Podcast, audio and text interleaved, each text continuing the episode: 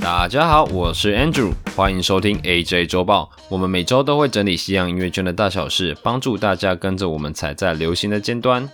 一年一度的音乐盛事格莱美奖已顺利落幕。第六十三届格莱美奖原定于今年一月三十一日举行，因应新冠病毒在洛杉矶疫情升温，国家录音艺术科学学院则宣布延期至三月十四日举行。今年因为疫情影响，典礼现场没有观众，只有少数提名歌手和工作人员，和过去几年盛大举行的模样形成强大对比。不过，表演的规模并不输人哦。今年邀请超过二十六组艺人表演，为降低新冠疫情感染的风险，部分的表演采预录的形式。不仅如此，如何将口罩完美的搭配自身的服装造型，成为这次亮点之一。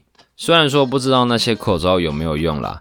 接下来来到这次的重点得奖名单，年度专辑没有意外，由呼声最高的《Folklore》拿下，也成为 Taylor Swift 第三座年度专辑，是史上第一位女歌手的成就。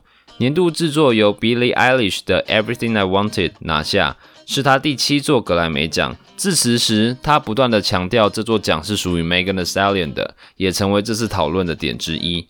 年度歌曲的部分由 Her 的《I Can't Breathe》拿下。虽说这首歌的知名度不比其他首歌高，但它对于 Black Lives Matter 运动引起的共鸣意义深远，是它脱颖而出的主要关键。最后由 Megan Thee Stallion 击败 Doja Cat、Phoebe Bridgers 拿下最佳新人奖。天后 Beyonce 成为这次的最大赢家，一举夺下四项大奖，包括最佳节奏蓝调表演、最佳音乐录影带、最佳饶舌歌曲与最佳饶舌演出，累积二十八座奖项，同时打破最多得奖数的女歌手纪录。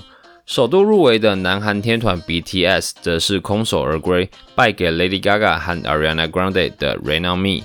而 Dua Lipa 的复古专辑《Future Nostalgia》也成功拿下最佳流行专辑，这是她第三座格莱美奖。从去年到现在，格莱美奖的争议不断，不管是黑箱作业、前执行长的性丑闻等等的传言，到 The Weekend 的零个提名，格莱美奖的影响力是否不如从前了？他的地位被动摇了吗？还具有公信力吗？或许我们之后可以来聊聊。以上是这周的 AJ 周报，喜欢的观众欢迎订阅分享，我们每周都会更新一次，帮助大家掌握乐坛脉动。我们下次见。